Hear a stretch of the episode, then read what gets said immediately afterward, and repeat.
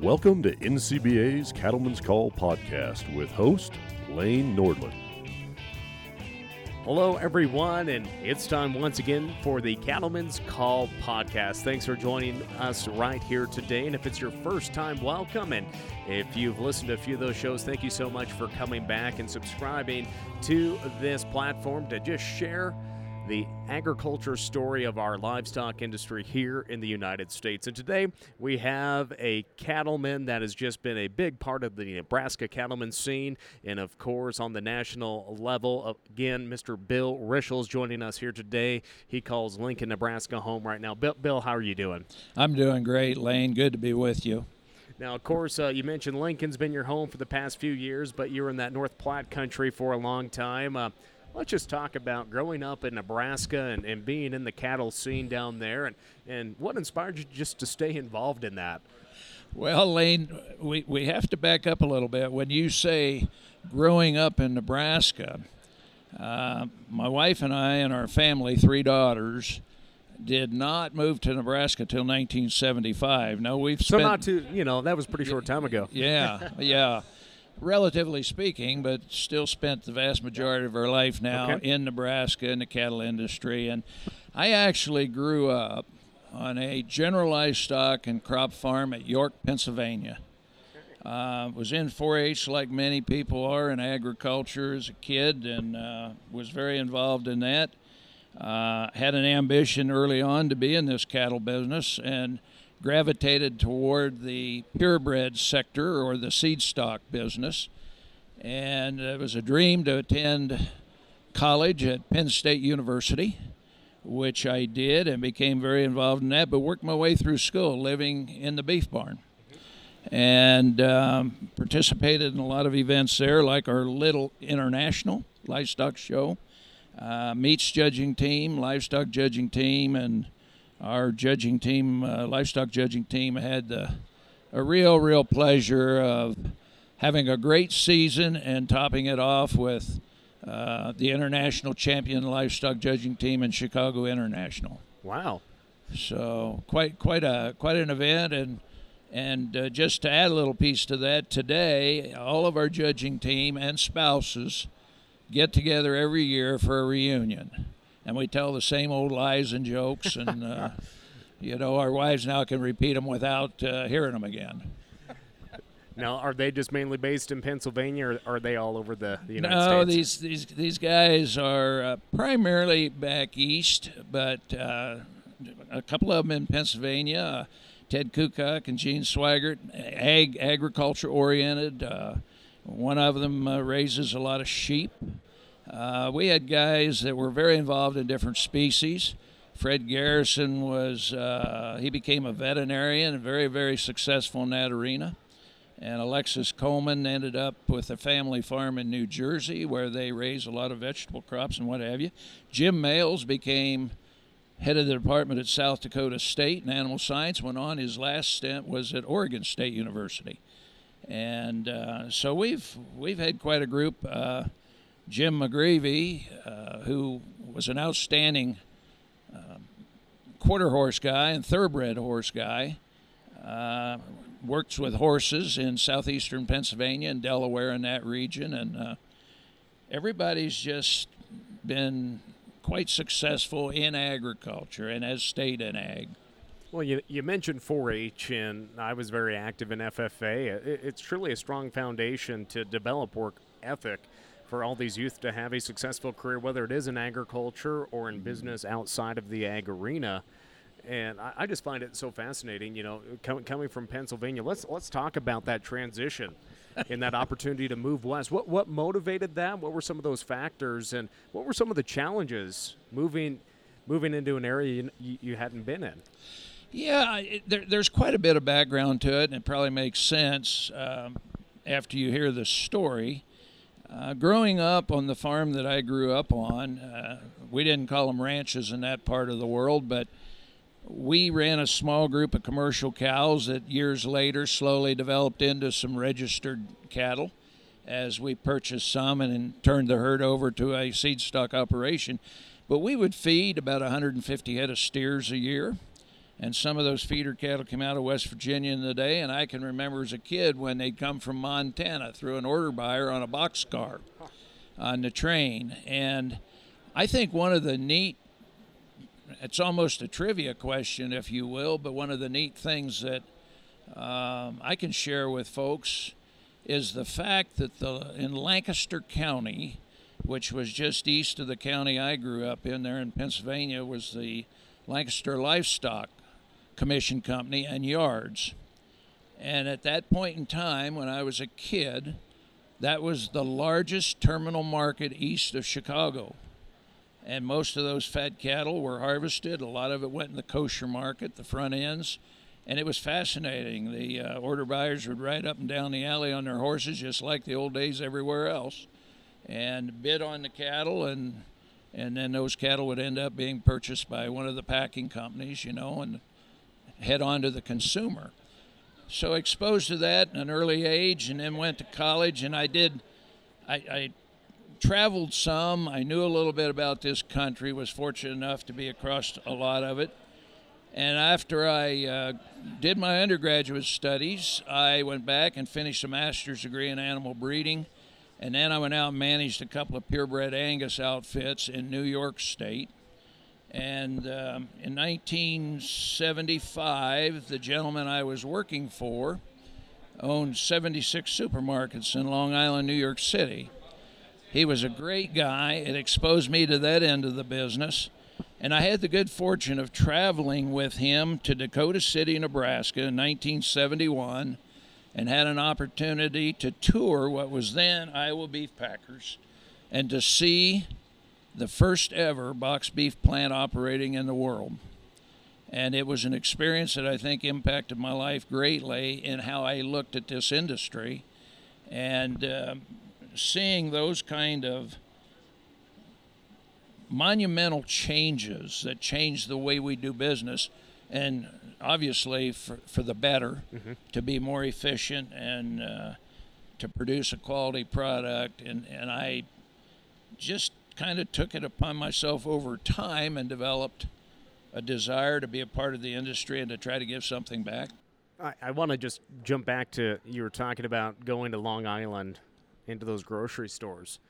You know, nowadays we really focus on consumers, on consumer demand, their preferences, and their feedback. Did you see? Did that kind of, when you look at that now, what what was that like being being in, in a city on the East Coast and seeing how those consumers were you know looking at, at these products in the grocery store. How's that changed for you? Well i think you would find this a bit fascinating. Two things that i remember very clearly from that. And harold topple mr topple who was a tremendous guy and, and a great education for me outside of the cattle business there were two things that i recall. One was when he would tour one of his markets one of his stores the first stop was to go check out the restrooms and see if the manager was keeping them clean. Uh, I think that's a great lesson in terms of details that benefits us all in whatever we do. It doesn't have to be the restroom, but that was one thing that impacted me a lot on detail when you're when you're trying to be successful in a business. And the other thing was he would always tell me in those days the meat counter was the most important spot in the store, and as the meat counter was successful or not successful, absolutely drove the rest of their business in those days. And uh, I, I, thought that was fascinating because, to some degree, we still see that today, and uh, that's that's a great thing for our business.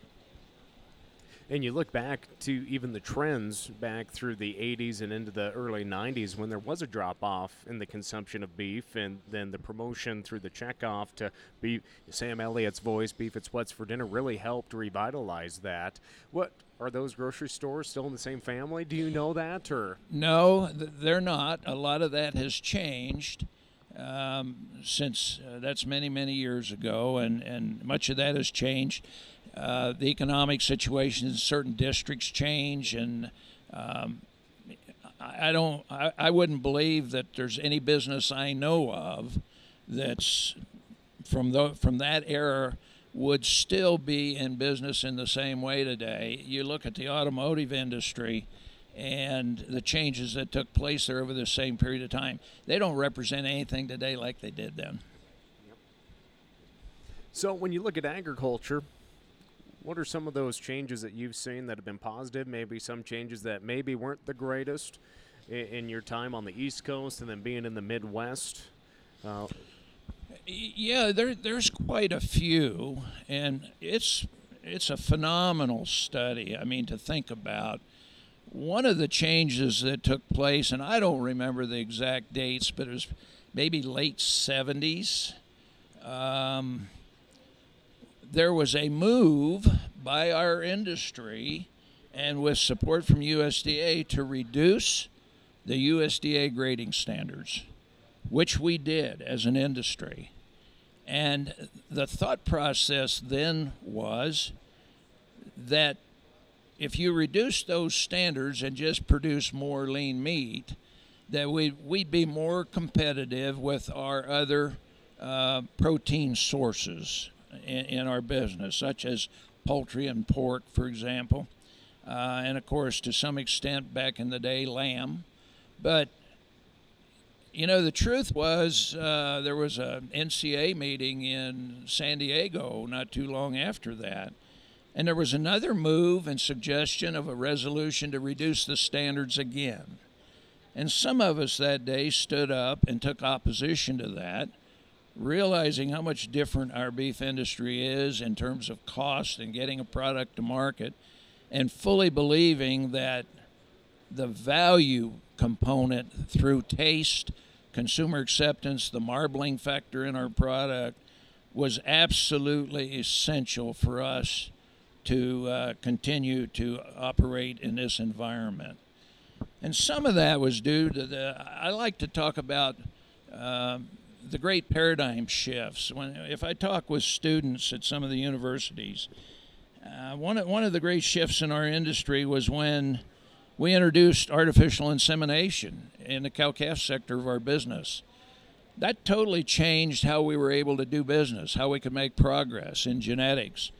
In 1978, there was a program. Well, let, let me back up. I mentioned earlier about the trip to Dakota City and seeing the first ever box beef plant. One of the greatest paradigm shifts ever in the history of our industry was box beef. Cryovacking a product, being able to ship boxes instead of hanging carcasses, so much more efficient. Um, paid more attention to probably quality. That was the beginning of that revolution.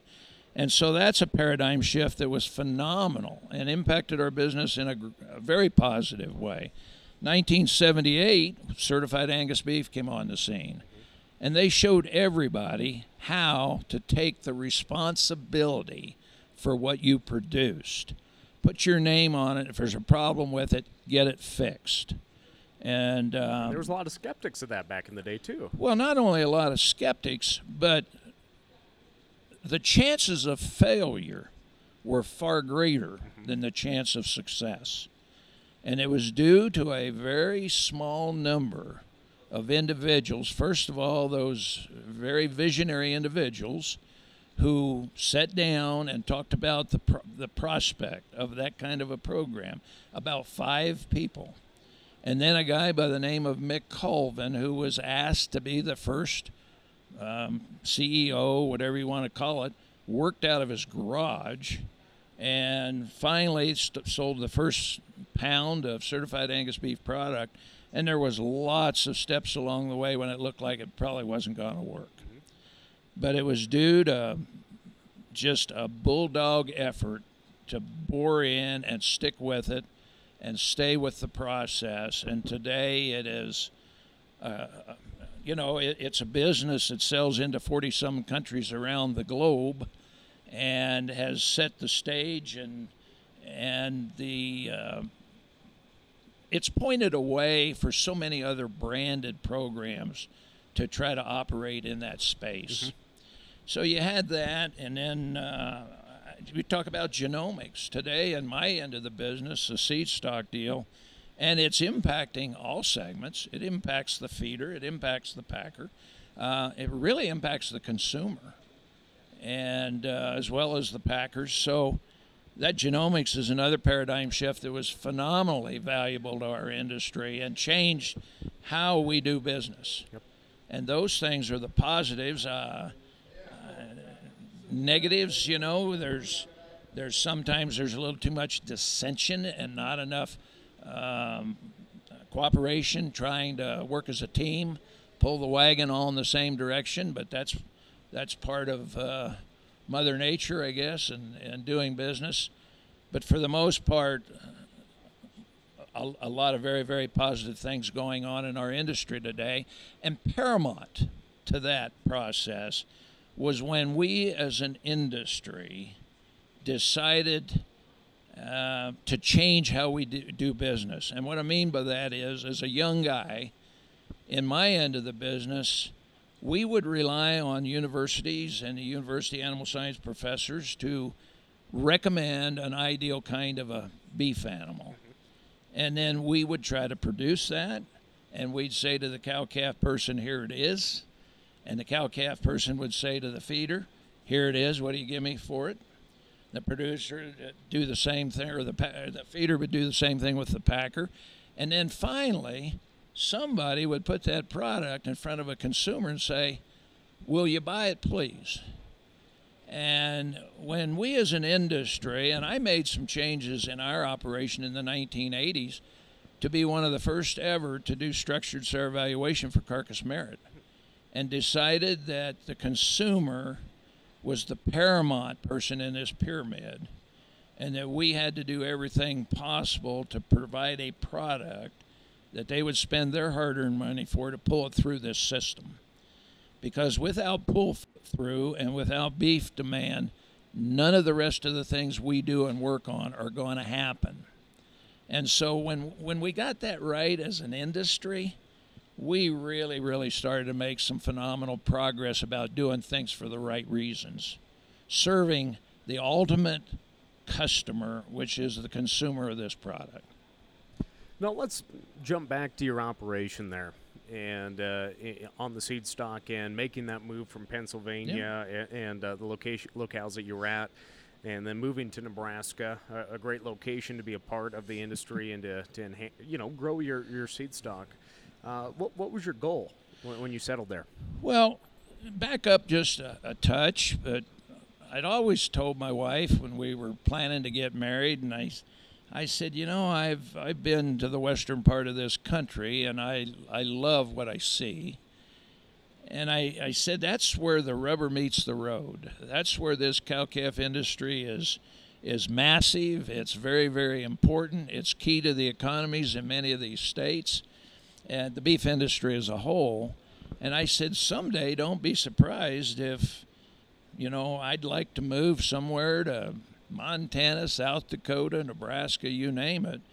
But I traveled enough in those days to see the tremendous underground water aquifer that the state of Nebraska has access to, the value that it has to agriculture, and the wonderful sustainability of what we work on, and uh, you know, crop production, food production and and that was a great factor. And when I was working there at Top Hill, uh, Harold decided to sell the ranch and the cattle, and that was a little tough for me at the time. But one of the greatest decisions I made in my life, looking back on, is that I stayed to help him do that. Had I just pulled up and left and just worried about myself and not the guy who was signing my check for lots of years, I would look back on that today and regret that move and I'm really glad that that wasn't the case. And we picked up three little kids and an old car and a few cows he let me run and moved them to North Platte, Nebraska. And as they say, the rest is history.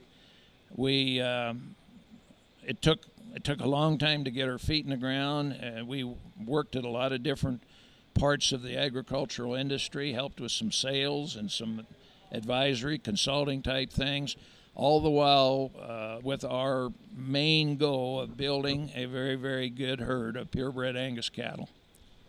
Now, most ranches are multi generational, they're deep rooted in communities, and sometimes farms and ranchers don't like it when new people move in or like all those people are moving from the East Coast. What, what were some of those struggles that that you had there? Because I, I what.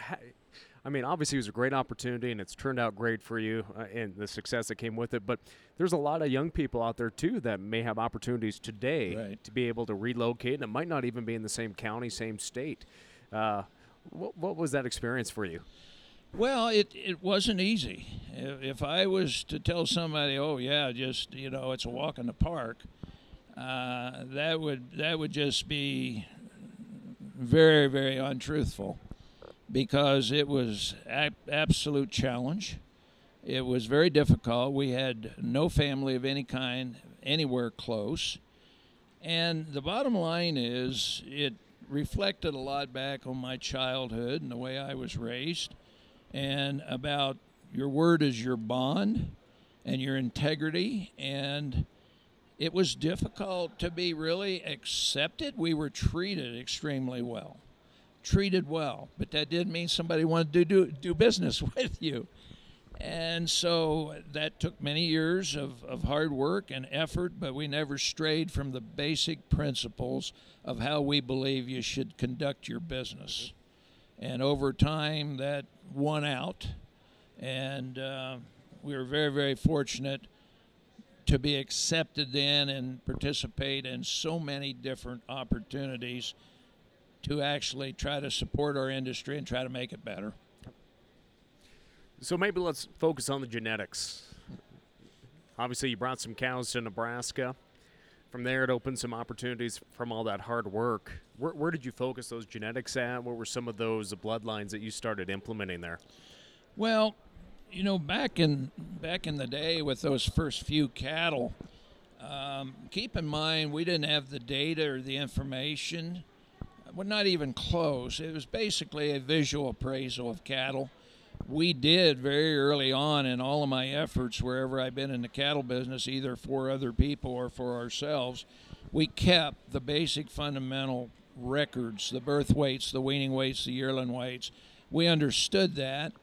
Uh, my master's degree in animal breeding um, gave me a, a wonderful insight into uh, sire ranch interaction, how genetics work, that the ranking of sires, regardless of the phenotypic traits you got for weaning weight or yearling weight, those sires were going to rank the same.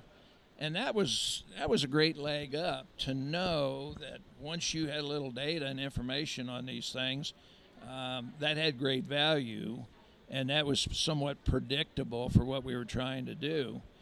So those early bloodlines, we had we had some Black Revolution bloodlines in there, and shortly after I got to Nebraska in 1981, I bought a bull calf out of Montana. And uh, actually, I selected him for the Nile sale there in Billings. Yep. I used to select those cattle for about 10, 12 years. And uh, selected this calf from the Arntzen operation at Christina. Oh yeah, You're very familiar I'm very with a lot familiar with the Arntzens. And so um, I told the boys, I said, you probably ought to come up with a special name for this bull. And they said, we don't know anything about naming a bull. You name him. So I, I really loved his mother and his grandmother and the pedigree behind him. He went back to Candler Forever 376 from the Denau Ranch, you know, over in eastern Montana. And uh, I named him AAR New Trend. And today, that's a very well known name of a bull. He wasn't very popular, but I found the bull because of his mother and grandmother and the things that I like in cattle. Felt like he would be a phenomenal maternal sire for the breed. And, you know, I admit, I got lucky, but I had a lot of input. I'd seen sisters to the bull in production. Uh, it looked good to me. Everything was lining up right on that. And he turned out to be even better than I could have ever hoped for and was the foundation sire, one of the great lines of Angus cattle in the breed today. And of course, AR New Trend finally, uh, uh, the Van Dykes used him there at Manhattan, Montana, produced the uh, uh, 315 bull, New Trend 315, and we used that bull a little bit. In 1990, we produced a bull called B slash R New Design 036. And so every individual in the Angus breed today that somewhere goes back to new designer's pedigree. He was the foundation of that entire line of cattle. And he actually became one of the greatest sires in the development of the Angus breed in Australia, you know, throughout the years. Yep. So that's some of the background of pedigrees and how it plays out. And you just keep half, you have to just keep, um, keep on that, that plan. Uh, if you just continue to use what you believe to be the quote unquote popular bull, um, it's kind of a recipe for a disaster. The um, I got to the point uh, when I was growing up, it was kind of raised that next really great one, you know. Yeah. And when I finally, way too late in life, realized that that wasn't working quite like I wanted it to, one of the things I decided was I'm going to see how small I can make the scrap pile in this herd of cattle. Mm-hmm. And when I did that, the great ones showed up. Yeah. So, what's your experience in, in helping commercial breeders improve their herds? Yeah, I, I think that's absolutely essential.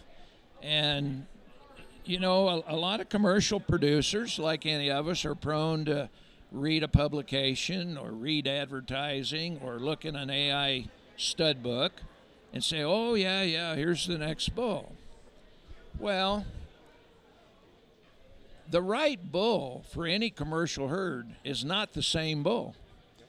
I think that a commercial cattleman has to have a perspective of what he's strong, what's strong in his herd, what's weak in his herd or her herd, and they have to then seek that sire that balances that, maintains what they've got, but try to improve what they think needs improvement in that herd of cattle. I think that's the biggest mistake most of us make in this purebred or cow calf industry that we do not analyze what are the most important traits we need to improve and which ones we think we're pretty good at.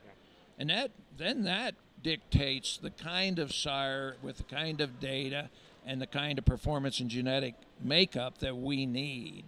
So I can help with that a great deal. I don't try to push it on anybody, but I'm tickled to death when somebody will ask me because I think we have enough knowledge of what our cattle will do and where they're strong um, and how, how we can help certain people. And you know this very well. Back in the day, it was just get a big cow, get a big calf, ship it out. But nowadays, that focus is to let those cow calf producers, and this I'm I'm I'm the most familiar, obviously, with cow calf producers up, up being from Montana, but now we're, we're focusing on those smaller frame cattle for rangeland and improving the actual quality of those cuts. Uh, wh- what is your advice for those producers out there that maybe haven't taken that step to actually become more involved in these programs that you can get a few more pennies on in these video auctions and, and focus on these genetics because you know, there's a lot of great operations out there, cow calf producers that have made some good steps, but, you know, there's a lot of great resources out there to be able to get a few more pennies and, and save a little money on your input costs. there's no question about that. The, the, there's more data, more information available than ever before in history. The young people coming into this business that I visit with, uh, they always ask, "Well, how how can I do what you did?" And um, and I said, well, number one, you better have a passion for it. Number two, you better not go into it expecting to make world class money. Um, those two things are absolutely essential. But you should be very, very uh, keen to the fact that you have more information at your fingertips than we had for most of our lifetime. And so those are the great advantages. Uh, when you when you start looking at your question again was how was it repeat that for me about uh, so how can cow calf producers that maybe are just looking at that commercial side of things they yeah. haven't changed much other than they might yeah. put them on the video now they maybe don't, might might not might might not do those programs to, to enhance yeah. you know well I, I, you know i don't i don't try to tell people where they should merchandise their cattle Um, but I, I am very adamant about the fact that they should be a little more professional in how they approach both their breeding program and their merchandising program. And I do try and have tried through our sale catalog over the years to provide avenues and opportunities for them to think about that might fit fit their uh, their philosophy. But I think it's extraordinarily important that they do understand the value of genetics. I think it's under it's it's extraordinarily important they understand how these cattle they're breeding fit their environment. We know that that uh, reproductive component is in the long term the most important genetic component in their program because that female has to stay in production a number of years to recapture and amortize the value put in that heifer in production. Now, some people will buy replacement heifers. Those that do that changes their program entirely. They're going to be more of a terminal market situation, and they do not have to pay as much attention to the maternal side or the reproductive side, and those cattle will mainly go to the feedlot, be terminal, and end up, you know, being in the marketplace. So everybody's situation is a little different, but still, to maintain these cow herds in so many various environments, it's absolutely essential that we get that part right. So that's number one. Number two is, I, after we did structured sire evaluation in the 1980s, uh, we finally got into some grid marketing years later mid 1990s. It began, started. And I have customers who are still with the ranch and the program today yet who embarked on that. And in Nebraska, and down the Platte River Valley, lots of crops, lots of feed. So a lot of these guys started feeding their own cattle. And early, early on, we had a higher percentage of commercial cattlemen maintain and feed their own cattle than most people in the purebred cattle business, even today yet that was a blessing for me, more difficult, more selection traits because of marbling, quality, cutability, all of those things.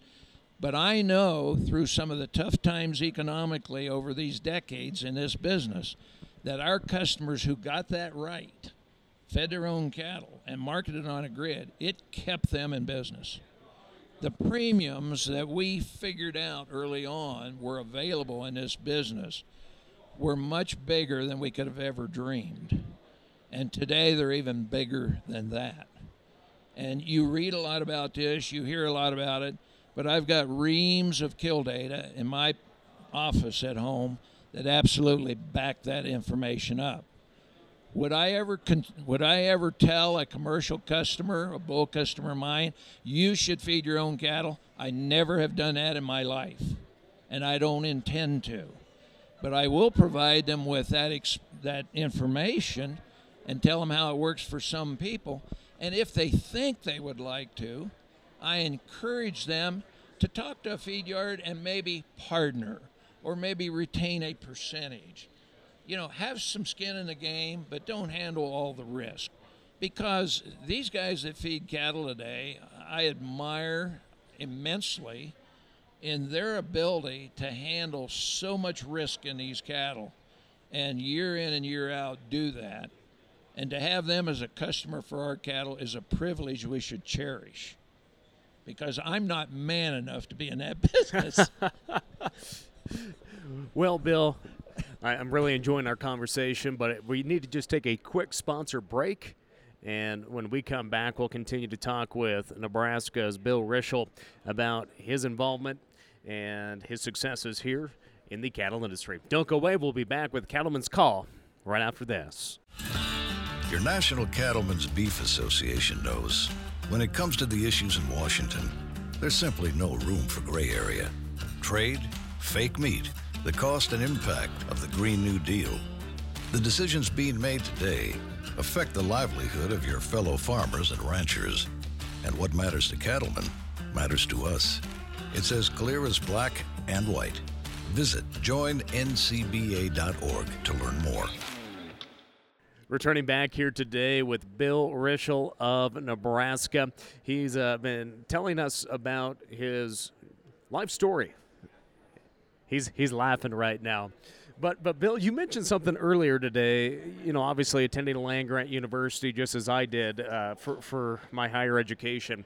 Land grant universities have played a big role in the development of our rural communities and the in, advancements and enhancements uh, of agriculture.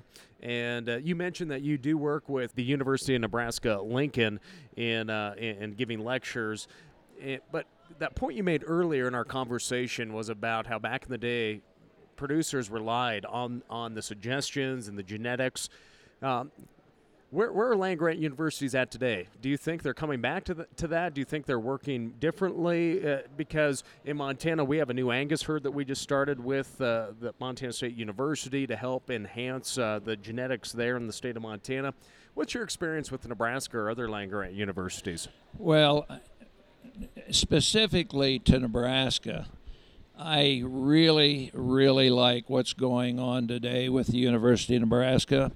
Uh, in our Institute of Agriculture and Natural Resources, uh, in the Animal Science Department, and and they are adapting extremely well to the new technology, um, promoting that systems approach to the beef cattle industry, to the livestock industry as a whole, and I think all of these are very, very positive.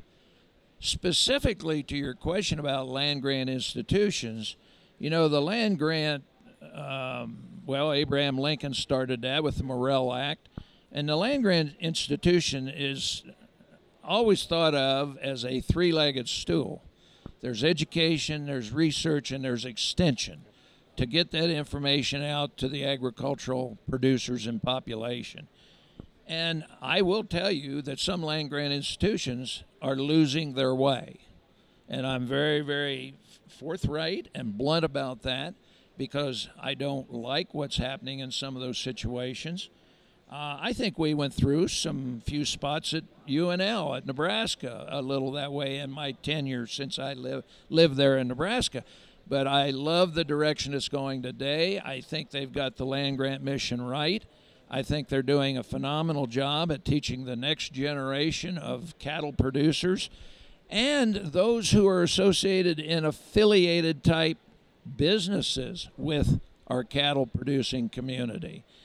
But um, there's there's so the curriculums have changed a lot, but I think we're very very well on track with that fundamental land grant mission, and I, I'm a real believer in that, um, and I think that any of us who believe that agriculture plays this phenomenal role in the economic power and success of this country, which it does, then we should all believe in that land grant mission. Before uh, we started our conversation here uh, for the podcast, we were you were talking about you've been in just a few leadership roles over the years. You know, I, I actually lost count writing those down, but you know, th- there's been a lot of changes in, in organizations, in, in missions, and uh, goals.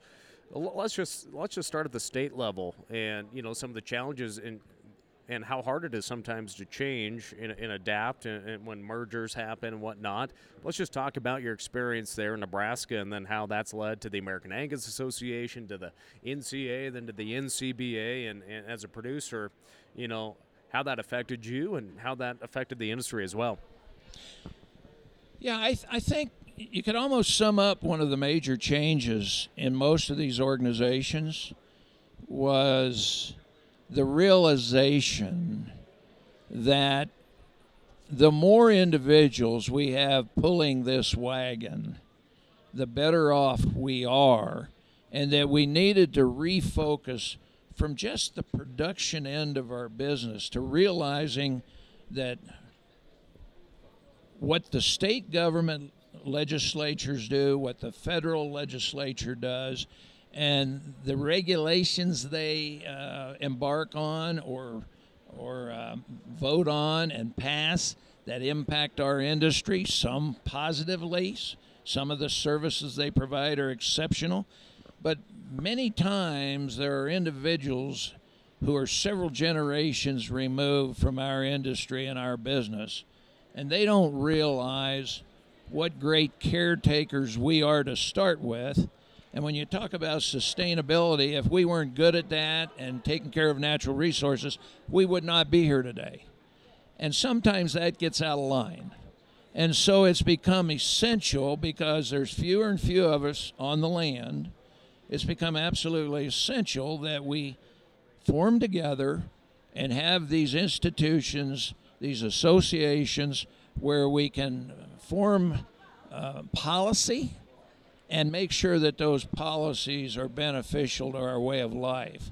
So that's the major change that I see that's taken place with mergers from our old Nebraska stock growers when they merged with the livestock feeders and the Farmer Stockman Council, created a seed stock council.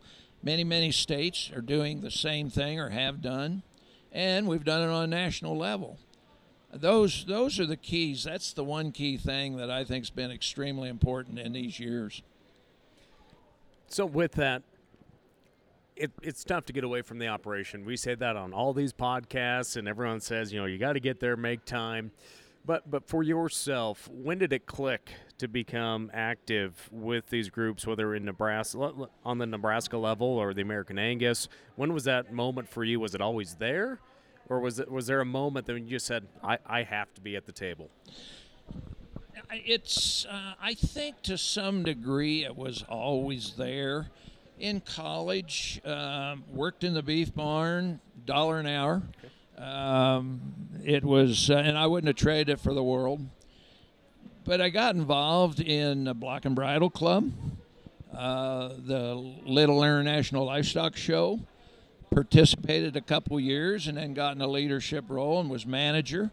Uh, assistant manager as a junior and managed that as a senior along with other fellow students and all officers and put that show on for the students at the university. And I think little things like that became involved in, and you maybe enjoyed that relationship. I often felt like that when I went to a meeting or participated even a little more than just being in attendance, I came home feeling a little guilty that I got more out of it than I gave. And that was important to me, a learning process and how I could apply that to my operation. That was part of it. But I did, uh, I, I, there were years that I didn't do nearly as much because the operation demanded raising kids and they were involved in all kinds of things. Everybody goes through this. Uh, but I just found a lot of good out of it. And when I looked at what these organizations were trying to do, even though there'd be disagreement at times, even though they weren't all on the same page, at the end of the day, there were things coming out of those meetings that was going to have a positive impact on me and my ability to make a living with my wife and family in our operation. And I did enjoy the people that I met along the way. Uh, just immensely valuable relationships. So you mentioned that you served as, as president there in Nebraska. Was that uh, with the with the stockmen? The that stock was growers? that was with the current Nebraska cattlemen. Okay, okay. Actually, I'd been on that board from the time it merged there around 1990, and went through that one whole time, and then went to the American Angus Association 90 for six years and certified Angus beef, and then came back to the Nebraska. Well, I, I served on the product enhance, enhancement committee when we did the muscle profiling work and, and that was for NCBA, right? That was NCBA, yep. and then recycled back into Nebraska and went up through the chairs and was president there in 2010. Okay. Now, as uh, you you look at your involvement today and uh, all the opportunities you've had, what you've learned, what, what are some of those biggest uh, I don't want to call it regrets, but maybe uh, decisions that you know you may have done differently, and maybe your home operation, maybe on a policy standpoint. because uh, there's so many things we look back on, especially in the ranching industry. Um, just just to give you a little insight to help uh, our, our listeners out in, in, in well, their decision making. Yes, and I and I think, um, you know, I don't know if there's anything. Um, things happen in your life for a reason. Um, we struggled in our purebred cattle operation in those early years. We struggled mightily. And it was because we just didn't follow the fad or the trend or the, the most popular bull. But I truly did, with my background in meats and uh, those experiences I mentioned earlier, I really did get early on, and I'm not sure how, but thought there's got to be something that makes more sense than chasing frame score, chasing milk production, chasing some other trait, or chasing the show ring, which I showed cattle in my life. I was part of that. But one thing happened to me when we bought the AR New Trend bull in 1981 as a calf, believing he was a herd builder about 1986, we had a tour with the Nebraska Angus Association at our place. And I had breeders come up to me. I put all the daughters of New Trend in this one paddock, big old calves on them. And they made fun of New Trend when I first brought him home and said he was a little bull. He was too little. Well, he was 58 inches, uh, um, know, like yeah, 58 inches to hip, but a lot of cattle in those days were 66 inches at the hip. And so they made fun of him being too little, too small. And yet when he came back and looked at his daughters, those guys asked me that day, they said, Aren't you afraid of getting your cows too big? And I was extremely, um, I, I, guess, just lost in a way, uh, concerned. And I thought, This is silly the sire that they said was too little is now siring daughters that they say are too big. And I was um, frustrated. Told my wife that night, I said, maybe I need to find something else to do in this life. I said, either that or we need to figure out a better way of doing business. And that's when I decided there had to be more value to the end product that somebody was paying their own money for. And that's when we started doing structured sire evaluation for carcass merit and that was about 1986.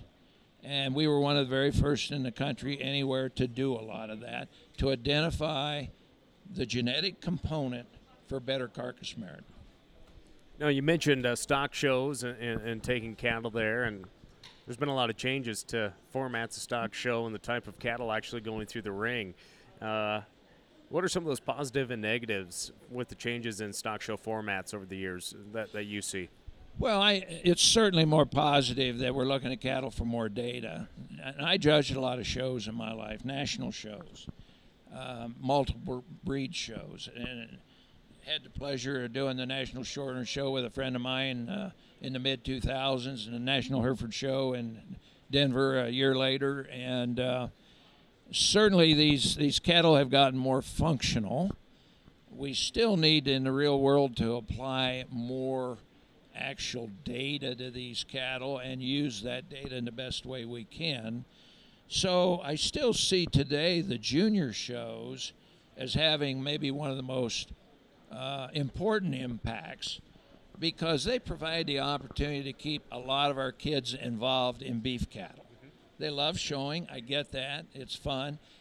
They're, these, these young people are spending time with quality young people and that's important. And so they learn work ethic and they really participate at it. It's a competition. All those things are valuable. And our young people in our industry, no matter where they go at events, the people who are standing around on the security guard at those places will tell you they have fewer problems of any kind when ag kids are there than almost any youth event they have. And that's a testimony to the value of these junior shows and things like that to raising kids. So I, I, see all those benefits. I'm not one side of this fence or the other. But in, in our business, certainly today, the value in these cattle uh, at every level has a lot more to do at the end of the day with the economic value they possess. And that's more than just a visual appraisal in the show ring. Yep. Now, we were one of the very first to quit showing cattle on the hill in Denver. And what I did was I got pens down in the yards and just took bulls and put them on display like a trade show. And did that for quite a number of years. And so that was my point. That's how we transition our thinking process from competing for a ribbon to being able to visit with commercial cattlemen about our cattle, our product, and see if it fit their operation. So, what's the, the future of your operation look like? Are, are your daughters still involved, or, or what, what's the, what's that look like on, on a planning level? Well, we had three girls. They were all involved with the ranch. Um, they all participated in 4-H and some junior Angus, and um, they went off to school. Uh, two of them played softball at Nebraska, and the other one ended up being on uh, uh, all the student forum there at the university. So they were always engaged and did a lot of things. And I joke a lot. They married three great guys. They're very successful. But I said we didn't find a cowman, a whole bunch of them. and so uh, uh, that that created a little bit of a of a roadblock for us, and it was a challenge. Um, any one of them could have come home and run the operation, uh, no doubt, but they're all very successful today. They all now have kind of their own business. And um, one of the things I felt, and call it being a little prejudicial, but I think this cow herd that we developed there at North Platte was very, very unique in the industry, what they did and what they contribute for our customers, for the industry. Our, our goal always was to have the genetics in these cattle that would improve or help every segment of this industry be more financially viable. And we worked very, very hard at putting all those things together. So I didn't want to see that go up in a big dispersal sale under the big tent, as you will, and uh, that was important to me. I realized that oftentimes that's when they're worth more than any other time in your yep. life. Yep. But uh, I, I felt like we had a responsibility, a lot of these longtime customers. And that responsibility was if, as long as they thought we were continuing to do the right thing, provide them with the right genetics, that they had a place to go and depend upon.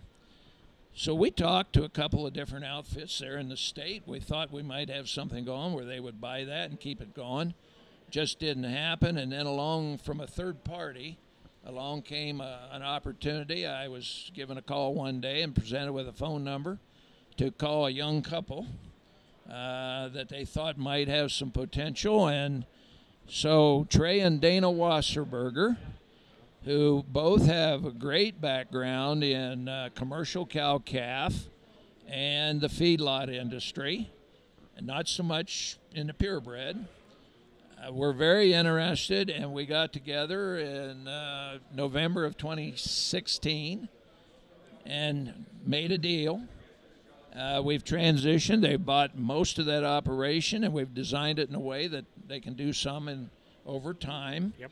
But they are now running that. I still help with sire selection and some matings and customer relations it's allowed me to slow down a little bit. I don't move as fast as I used to, and I, I'm a little stiffer in the morning when I get up. But uh, it's it's been one of those things you never know how it's going to work. And I will tell you that the good Lord was looking over our shoulder mm-hmm. because Trey and Dana are doing a phenomenal job. They have a passion for this industry, not just the purebred thing. They love it too but they have a passion for this industry and they're hardworking, as you'll find today. And now, three years into this, have had very, very successful sales. And the program, I'm proud to say, is still headed, charted in the same direction for the same reasons to help every segment of this industry. And uh, we're very, very fortunate and very blessed to have had that work out that way. Well, Bill, I really admire that because so many operations, when, when they're faced with something like that, it's just easier, like you said, to disperse the herd and mm-hmm. sell off that land, and that land might not go back in agricultural production. So I, I, I really admire you you for doing that because it's that's not easy. Well, and and and we really all need to admire the young couple that's willing to take this risk. Yep, it is a big risk, and um, Barb and I and, and our girls, we're the fortunate ones that we found somebody that has that desire. And it's a very, very special thing, and I recognize that. And it's it's one in a million, you know.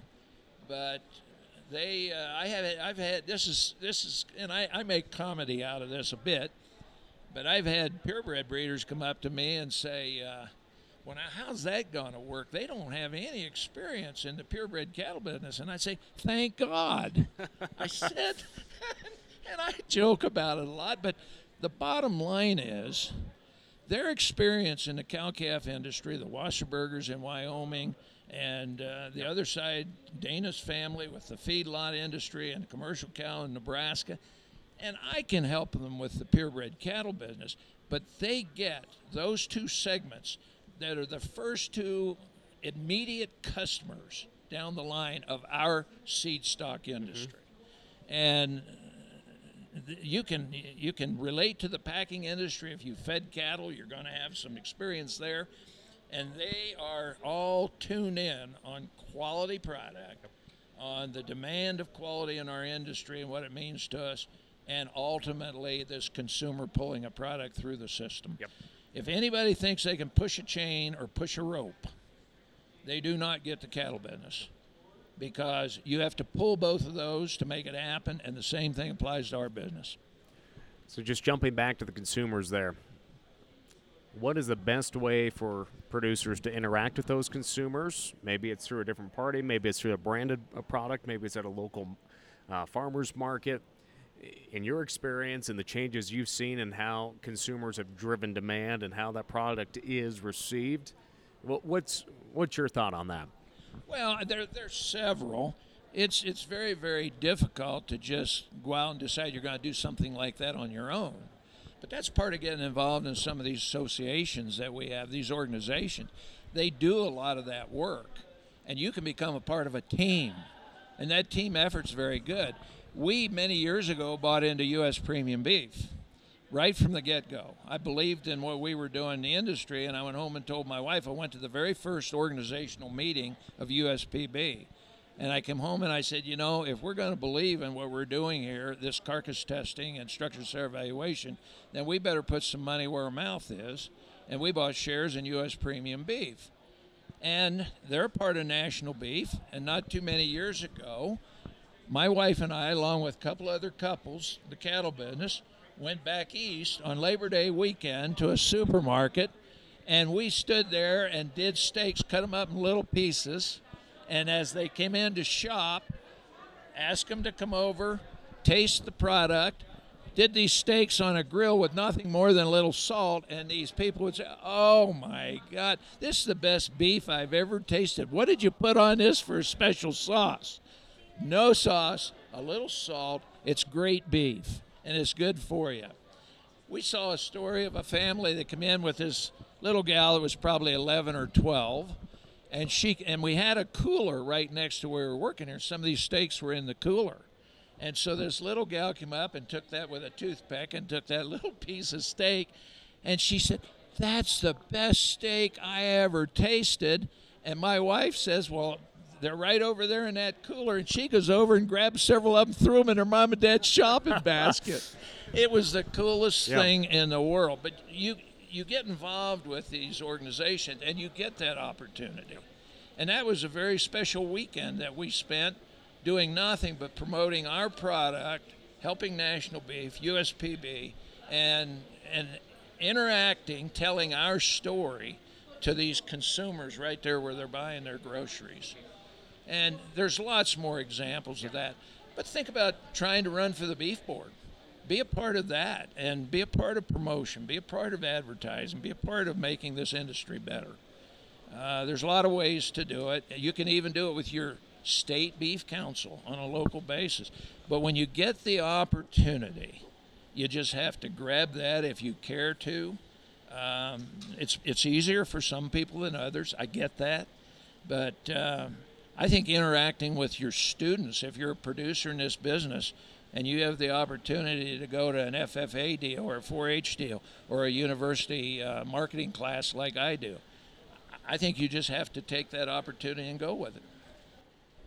Bill, we've had a great conversation here today, and I learned so much about you, and and I know our listeners learned a lot too. And we could probably keep talking here. We might have to have a part two, maybe a few few, few months down the road here. But uh, Bill, uh, what's what's one tip you want to share with young producers out there before uh, we conclude our conversation today? I I really really believe that you know in some cases young people come out of college, they do have a degree, and they think, okay, I'm really seeking this high paying job, profession, whatever it is, and uh, they they need to redirect their focus.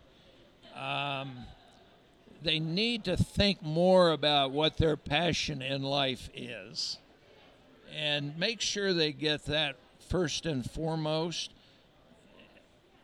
You've heard this before, most of them have heard this, but when you get up in the morning feel like you're really looking forward to doing what's in line for that day. And it doesn't have to be going out to check cows necessarily or or to do whatever the job is on the ranch that day. But have a passion and feel like it's really what you want to do. And I can honestly tell you, there's days you'll come in just dog tired, what have you, but you'll still be happy and feel like you had a great day. And eh, at the end of the day, if you have that passion, uh, I would dare say you probably feel like you never went to work a day in your life. And that's it. Uh, that's in a nutshell. It's not about the money you make. You want to make a nice living and you know have it with your family, but it's what you can enjoy and hopefully contribute to society. Uh, it's more than just uh, a paycheck. It's quality of life, and it's uh, how you interact with your community lots of ways to contribute to things that better the, the human condition. Great words of wisdom there from Bill. Thank you so much for joining us here today. I got got a little teary eyed there listening to those last comments well, from it's, you. It's my pleasure to be with you, Lane. Well, thank you so much, Bill Rishel from Nebraska, adding to a great conversation here on the Cattleman's Call podcast. Well, friends, thanks for being with us. Make sure and subscribe to the podcast link. If you have any suggestions or people that you would like us to talk with, make sure and send a notification there to our email link there in the description of the podcast. And we just want to continue to tell the great story of all the people here in the livestock industry. That'll do it for today. I'm Lane Nordlund. We will see you just down the road. Thanks for tuning in to NCBA's Cattleman's Call podcast with Lane Nordlund. For more information, visit ncba.org and make sure to subscribe to the podcast today.